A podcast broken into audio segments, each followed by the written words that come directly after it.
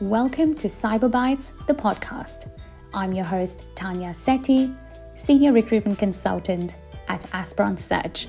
Today, I'm speaking with Diana Massaro, CMO of Skyhigh. Diana will take us through her journey to becoming a successful CMO and reveal her secret sauce for employee due diligence, good leadership, harboring a collaborative culture, and balancing life and work. Lovely to have you on the show, uh, Diana. Uh, excited to hear all about your story. So let's go back to where it all began. How how did you get into marketing? I got into marketing by accident. I never I never thought that I would like marketing because when I when I was in school, I thought marketing was like what color the logo is or tricking people with advertising. And so I studied math and have a master's in statistics. And then I went into a product discipline. Wait, I got to tell you this story because I love this story. So I was in getting my graduate degree and I was super poor. And so I needed to get a job. And so I couldn't find one. I remember just like crying because I was I needed money and I couldn't find a job. And I finally got one as a receptionist at a company. And after it was in California. And after a week, they're like, Do you want to be a product manager? And that's how I got into sort of the tech marketing. So I had my first 15 years in product management and uh, and obviously I didn't starve to death, so that was wonderful. I got paid. Uh, and then um, I moved into a couple other disciplines and then added marketing to product management. And then mm-hmm. now in the the more advanced part of my career, I will say, um, I choose marketing because it's not fluffy at all, actually. And I love the the messaging part and figuring out how you put mm-hmm. a a your product and the buyer's needs together. And it's also very, very quantitative. And so my background in statistics is, is very helpful. It's not just statistics. and I use statistics in marketing, but my background and my passion for quantitative decision making fits with marketing really well now. Yeah, awesome, awesome. Um, and, and so talk to me about what the difference is between a VP of marketing and a CMO. I have very strong feelings about this actually. so, a VP of marketing is very, very important, and especially at a smaller stage of company. So, this mm-hmm. is someone who can do, I like to say, like six months in execution. So, they're really good at demand gen, they're good at messaging, websites, branding consistency, PR, all those things that they can hire people and put them put them under them and they're good at execution. For me, the difference between a VP of marketing and a CMO is the strategic part.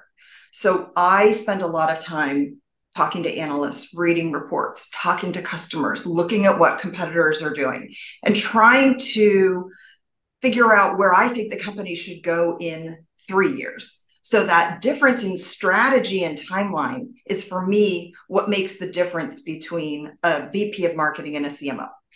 Just my I also sometimes when I when I talk to recruiters or I talk to CEOs, mm-hmm. they often want to hire a CMO too early. Where what they really need, if somebody calls me and says, I need demand gen, I'm looking for a CMO, I always go, wait a minute, do you actually need a VP of marketing? Because that will be more flexible for you in the future. Mm-hmm. Okay, so on that note, then, couple of questions. One, when do you think somebody is ready to move from a VP of marketing sort of a role to a CMO? And when in a company's journey is an appropriate time to get a CMO? So when when when is an appropriate time i usually think it's about 50 million in revenue but i do high tech okay i do b2b saas high tech and I do cybersecurity. Okay, so I have a very narrow scope to my answer. So yeah. 50 about about 50 million.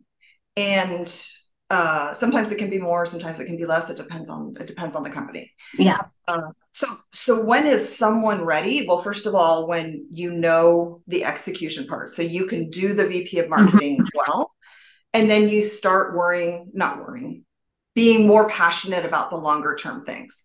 And so I think part of it is is like reading articles and sending them to the executive team or to others and saying, how does this mm-hmm. fit into what we do? And having that curiosity about where the roadmap should go. And so those are the things that I think make you ready for it. But I tell everyone I've never been ready for any of the jobs I have. So whether you're ready or you just jump into it, I don't I don't know that it matters. So just go for it. Just go for it. It's, make it's, it till you make it. it's uh, it's one of those uh, things somebody was saying to me the other day that um, there's a 70% rule. If you feel you can do the job 70%, um, a job like that, just go for it. You'll you'll learn the other 30% on the way. Or read a I've read a study in the past or heard somebody talking about the difference between men and women and and that sort of percentage. Mm-hmm. Like men think if they have 20% of the skills, or I don't remember what the number was, but it was a low number that they're fine for it. And that women in general, we tend to to really want to know how to do the job before we jump in. And so I would bring that down to 50%. I tell people just just like nobody knows how to do these things. You just put some experience and logic and speak with a speak with a low voice. Yeah. awesome. Okay. Well, tell me a bit more about the company. Tell me a bit more about what you guys do. Uh, how did you end up here? Um, and I'd love to know what your advice is to other fellow marketers on what should they look for when they join a new company. I work at Skyhigh Security. Uh, Skyhigh Security used to be part of McAfee Enterprise. Now we are uh, the cloud business, so we can focus only on the cloud, and we are no longer part of McAfee as of uh, a year and a half ago.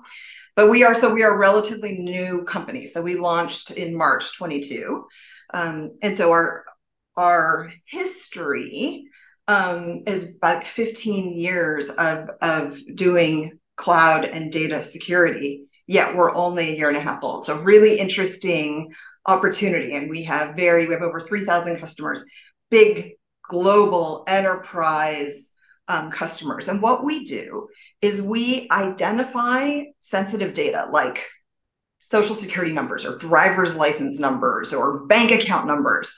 And when it's in the cloud, so if most companies use the cloud, whether that's Salesforce or SharePoint or any, you know, anything, we make sure that you know where it is and that it stays safe which is is is really really complex in today's world with how much data we put in clouds and and SaaS applications and how often it moves around. So we are our mission is to protect the world's data and allow companies to collaborate safely and not have to worry about about their data being being stolen. Yeah, also that that's definitely a problem um, that a lot, a lot of companies are facing, especially with all these articles coming out every day about breaches and um, data being lost, um, and and the amount of damage it can do. So that's that's incredible. How how did you how did you uh, how how were you how are you on this journey? How did you get into uh, Skyhigh? What what did you what did you look for? I actually got got headhunted and um, or by recruiter. I did. I love recruiters. And they contacted me and I said, no, I'm not interested in going going to another job and going into cyber. I was doing some consulting at the time. I had just mm-hmm. left a company and I'm an avid LinkedIn networker. And so I looked at the spec and it had who the CEO was and it said Gee Rittenhouse. And so I went to LinkedIn and I looked him up and he has a lot of experience at Cisco and he was uh, his background was super impressive. And so I just connected with him with no no no no nothing. And he that night wrote me the most thoughtful, authentic message through LinkedIn about my background all the and he had read all the way down because he said, "Oh, I see you lived in France for 5 years." I was like, "Oh my gosh, this guy like really went down." And and he t- and he talked about his view of what how he wanted to come at at protecting people and their and their data and companies and their data. And it was one of the most unique authentic straightforward perspectives that i had heard because i really hate cybersecurity marketing when we say protect everything. We protect all your data all your cloud. We're all you need. I want i want to be very straightforward and jargon free as an industry as we're protecting people And um, so I was super impressed with with Gee's response, and so started there. And I think two weeks, three weeks later, I was starting at the company, like, and we launched within a month. Awesome, awesome. And then uh, what I was saying before, what what would you advise um, other fellow marketers when they go look out for roles like that when it's so early in in their journey, sort of joining um, a mission, joining somebody that has built companies before or somebody that might be a first time CEO? How, how, how did you do your due diligence and how would you advise other people to do that? What, what, what are the things that they should be mindful of? Uh, what should they look for? That company was a little that was a little bit harder for me to do diligence, but in the past, because mm-hmm. they were they were separating out from a couple of companies, so it was a little bit harder.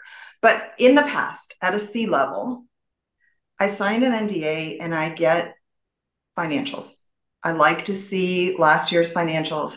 If they will share a couple of of of quarters of board slides, I really like to see those because then I understand what the big issues are facing the company and I can see how they're communicating. And this is when you go into a private company and I specialize usually at PE backed private private companies, so maybe the 50 million to mm-hmm. half a billion journey kind of part.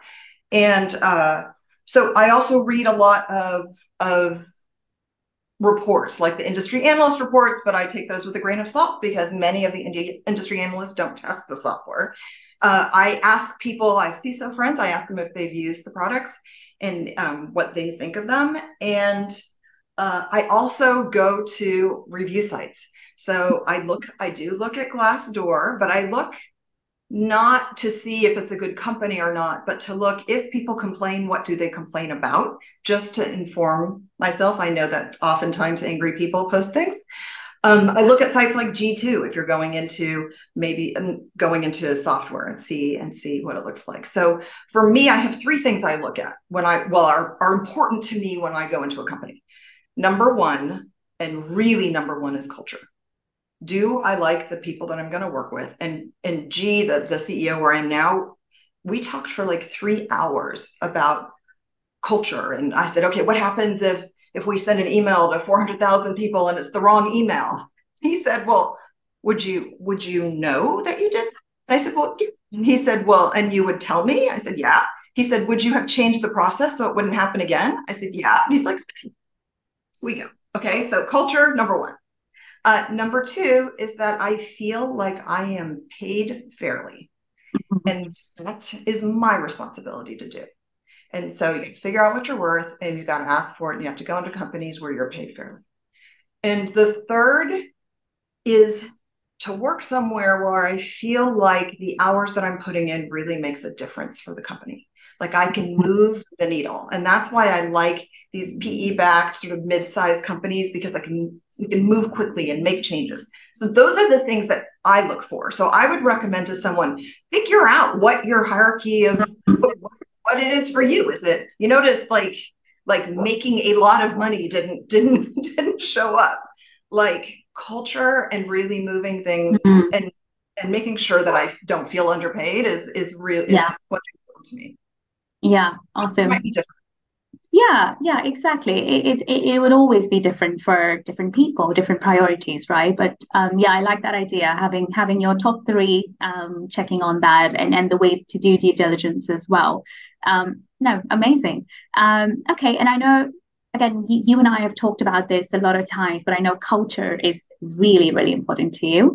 Um, now I know the company is completely remote. Um, how how do you drive culture and how do you create it? How do you maintain it especially when everything's remote?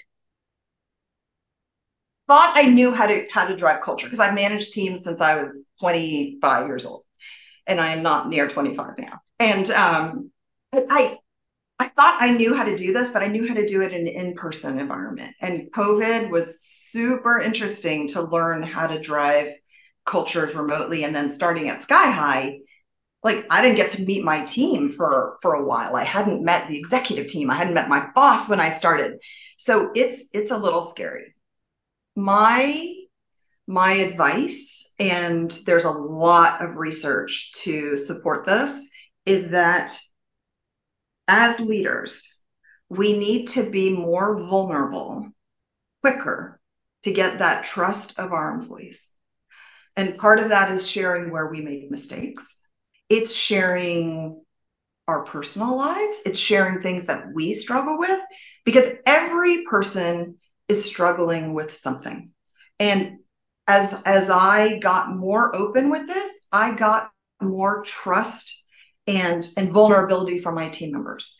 And what that means is that you create this foundation of empathy and and a personal connection and it allows you then to handle conflict in a more productive way because you trust and like these people as humans so that's super important the other thing that that goes for remote or in person is that i um, actively exit people who may not fit within the organization mm-hmm. so that everyone on my team for the most part feels like we're a team of A players. And so that trust, like if you don't do that part, then then there's not trust that everyone's doing their best. And so you have to do that. Yeah. The other uh, one one more thing is when I when someone starts on my team, within the first few months, I like to have them have a big project that I can look at and then tell the rest of the team what a great job they did, right? So then they get that like stamp mm-hmm. of approval, or their their managers can do it and send it out to the whole team, so that everyone's like, oh yeah, this person's a great addition. So um, we've got a bunch of stuff we do to drive culture all the time too. If you want to want to get into the remote culture, I've got a whole whole playlist that I use. well, we'll we'll, do, we'll have to do like a separate uh, podcast for that, but um, but no, give us give us a few tangibles then. What what are some of the things that um, leaders, CMOs can do on like a day to day basis to empower that sort of culture? First thing is thank you notes. So I send thank you notes, and and my team does too, multiple multiple times a day. We also have a culture when someone's presenting, we all get on chat and we say positive things about them. So never uh, ne- never constructive criticism in public, like never. And I have made that mistake before, just so you know. But um, I try not to do it and uh, and and say positive things. So this this culture of building people up all the time and others building them up is just mm-hmm. so so great. Uh, we also do this thing we called marketing posse, which is we put randomly four people randomly once a month together for an hour to talk about a subject like what would you do if you couldn't fail? And it's not about work usually or it's about like talk about the worst job you ever had but just so that people get to know each other personally and we mix the groups up together. Because marketing is different than than some other functions. Nothing comes out of marketing unless every single group touches it. So imagine a i don't know a web page. You have product marketing, you've got copywriting, you've got the web team, you've got creative, you have operations, you have like everything touches it. So having those handoffs and trust is really important. The other thing that also helps is assess. So we use a project management tool. We have a wonderful project manager who who helps us make sure that the work goes to the right mm-hmm. places and that that helps a lot too to have maybe stronger process because you can't yell at someone over a queue Mm-hmm. Awesome. Okay. Lovely. And um, again, when when you're bringing someone into that culture, how do you identify that in an interview process? How, how what's your what's your hiring strategy? Uh, how what what are the kind of questions? Well, what are the things that you would look for to make sure that everyone's on the same tangent? First of all, I, I I just feel like one out of five people doesn't make it. It doesn't matter how you interview. And I know that's not a popular opinion, but I think it's true. Like something will be off. Uh, I have this thing called I call it the lunch test. And mm-hmm. if you don't want to go to lunch alone with the person you're interviewing, then you probably shouldn't shouldn't hire them. Uh, you can't be in marketing without being a good writer. So we do a writing test on many of our positions. And my favorite one that works remotely too is 45 minutes into the interview, I say, okay, we're going to stop now. And I would like you by the top of the hour to send me a 15 minute restaurant review. It could be good or bad. It could be fast food or fine dining. I don't care. And you really see, because that's especially marketing, it's a little bit of copywriting and you're selling a little bit. And, and so it's great. It's a great test for, for writing. I really, I really like that one. awesome. That's that's incredible. Um, and again leadership is really important to you because you're doing all these things to drive um, culture. Where how would you describe yourself as as a leader? Um, and what do you think has influenced um, you in your life in your career to become a great leader? You're assuming i'm a great leader. Hold on. Let's talk. If you need to talk to my team I'm just kidding. I, on my team right now, I have five people who've worked for me before. So anyone I, I listening, only, I only, I, say this, I only say this because I have actually spoken to a lot of your team members who who keep saying you're a great leader. um, so the first thing is I'm very transparent, very authentic. Um, feedback I give all the time. I tell people if in your annual review you learn anything, I have failed you. So I give good and bad feedback constantly, and then it's not as painful. I also I also manage for the employee. So some people, I call them baseball bat employees, like American baseball, that it and it doesn't matter male or female, they don't get it unless you just smack them in the head and you say, don't do that again, or get a process to change this. And there's other people that you just have to push them a little bit, like, hey, maybe next time you should think about doing this. And they just go, oh, so I'm just telling you, I'm one of those. Okay. So I was at a company, this was years ago, and um, we had some free tools. And so that's how we did lead generation. It was a high volume transactional model. And so we got a new email out on one of our new free tools, and we sent it out to a gazillion people. And the CEO uh, wrote me a note and said, This is a great email. You guys, yeah, really proud of it. It looks good, but maybe next time you should mention that the tool is free oops. so um, I tell everyone that story because it's how I like to be managed.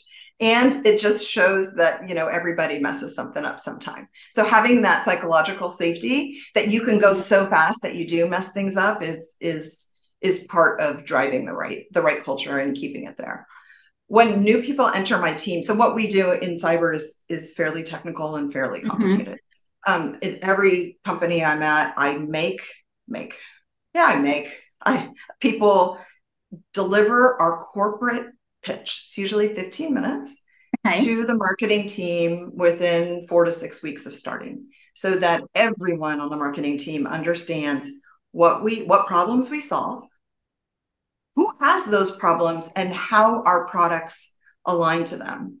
Mm. Because if you don't know the buyer, and you mm-hmm. don't know the product, you're kind of not super valuable to the company. Yeah, that's amazing. That's amazing. How how do people generally do on this pitch? Um, the beginning they didn't at this company at the beginning they didn't take it seriously because they didn't understand, and I had to fail a few people, but that was just because they didn't understand the assignment. My yeah. my fault. Um, now people take it very seriously. They practice. I've had people say they've practiced to their parents. Uh, and we get some really, really good ones. And it's a great like rite of passage. It's terrifying. A yeah. lot of the marketing team comes um, to listen to it, and you see all kinds of positive, like you know this stuff. And i know that, that the team like rallies around to help these people practice. It's really it's really fun to have everyone have to go through the same thing. Yeah. And someone in, someone in sales the enablement guy said uh, to me when he started he said who can take me through the corporate pitch? And i said anyone in marketing love that love that. That's i think that's a great exercise. I i wish more people did that. That that's such a that's such a simple idea but it encourages people to do their own research understand what the product does the company pain points everything right? Everything you want to teach them that's that's the assignment. So no lovely. had people who've been on the team for six weeks that are like i learned more about security mm. in you know doing preparing for this corporate pitch than i did at for you know years at my last company. Yeah, because imagine. sometimes we forget to train marketing, and then they have this this foundation of a million acronyms and and what we do, but then they can they can add onto it when we do more more training with them, and it also makes the job more fun when yeah. you know what you're talking about. It makes your digital ads more effective. It makes you know then you can understand the town hall meetings that the CEO does better. Like Absolutely. I encourage everyone, if you don't know your products and buyer well, go go demand it. That's what you should you should you need to do that in marketing. Mm. Any marketing role. Yeah. No, love that. Love that. And I I, I hope a lot of people that watch this uh, continue doing this. Amazing. Um, no, great, lovely. And um, I guess lastly, um, I know you work incredibly hard. You you've had an amazing journey uh, here all the way. Um, one of one of your uh, team members asked me to ask you this. So, how do you manage it all? How do you manage work, life, and how do you how can you sort of help other people to do the same? So the the all is my husband has a big job. So he's uh he's he's at uh, HP and he's got a he's got a big job, and we have three children. And so it's been uh, now they're starting to leave the house and go to university, and and I have one more that's still in in high school, and then we will be childless. But there were a lot of years where it was just crazy. Uh, I don't do it all, so I just fake it. I had a in my 20s, I had a very smart manager who had children. And she said, if you're doing, you feel like you're doing 80% at work and 80% at home, that's balance. And so I've really taken that, that I'm never going to feel like, like you can do it all, but we, we need diversity in the workplace. And part of that is people who have children, children and, mm-hmm. and, and women who have children. And, and so it's a, we have to figure out i mean I, I, would i would like to figure out how to do this better in our in our industry um, i just worked you know mornings very early in the morning and late i also say like exercise family and work i can only do two out of three. So now i figured out how to do all three but i think it's because my kids are kids are older. But it is it's it's hard. And i don't think that as an industry we're really set up for this yet honestly at least in the mm-hmm. in the united states. Yeah. How how does someone that is entering um, into a role still sort of figuring out their way proving themselves getting up to C level or not when they when they feel the pressure to give it all what would what advice would you have for them it was when i had young kids i used to in interviews hide that i had children like not hide well i wouldn't tell them that mm-hmm. i had mm-hmm. children and my advice is be really open. Now, I would say be really open with what you need, even when you're interviewing. Like I tell people that I have kids all the time or other things that are happening in my life so they understand right up front that I am authentic and transparent. And everyone has some sort of guardrails around what they can do and they can't do. Like I try to get my weaknesses out there early on where you work, they're going to find them anyway. And so those weaknesses may be, hey, I've got a, a, heavy family schedule, or I have an aging parent, or I have whatever. So I just go in unapologetically and you figure out, like, work will expand to the time you give it. And mm-hmm. so you figure out what you're willing to give. And then you manage within that. I'm sounding like I have this figured out. I don't. Sometimes my husband comes to me and goes, I think you've worked way too many hours, you know, like, I don't know, 70 or 80 hour weeks. You got to stop. So for a while there, I was like tracking my time, even recently, along with one of my employees. We're like, we're going to track our time and make sure that at 60 hours we stop working. But I get excited yeah. about what I do. It's hard for me to stop. awesome. No all of this all of this is uh, i'm sure will help a lot of people. Um, thank you so much for coming on the podcast. Um, it's been great talking to you. I know we can talk for hours but um, thank you um, for having me. Can we just keep going? We'll have to do part two for sure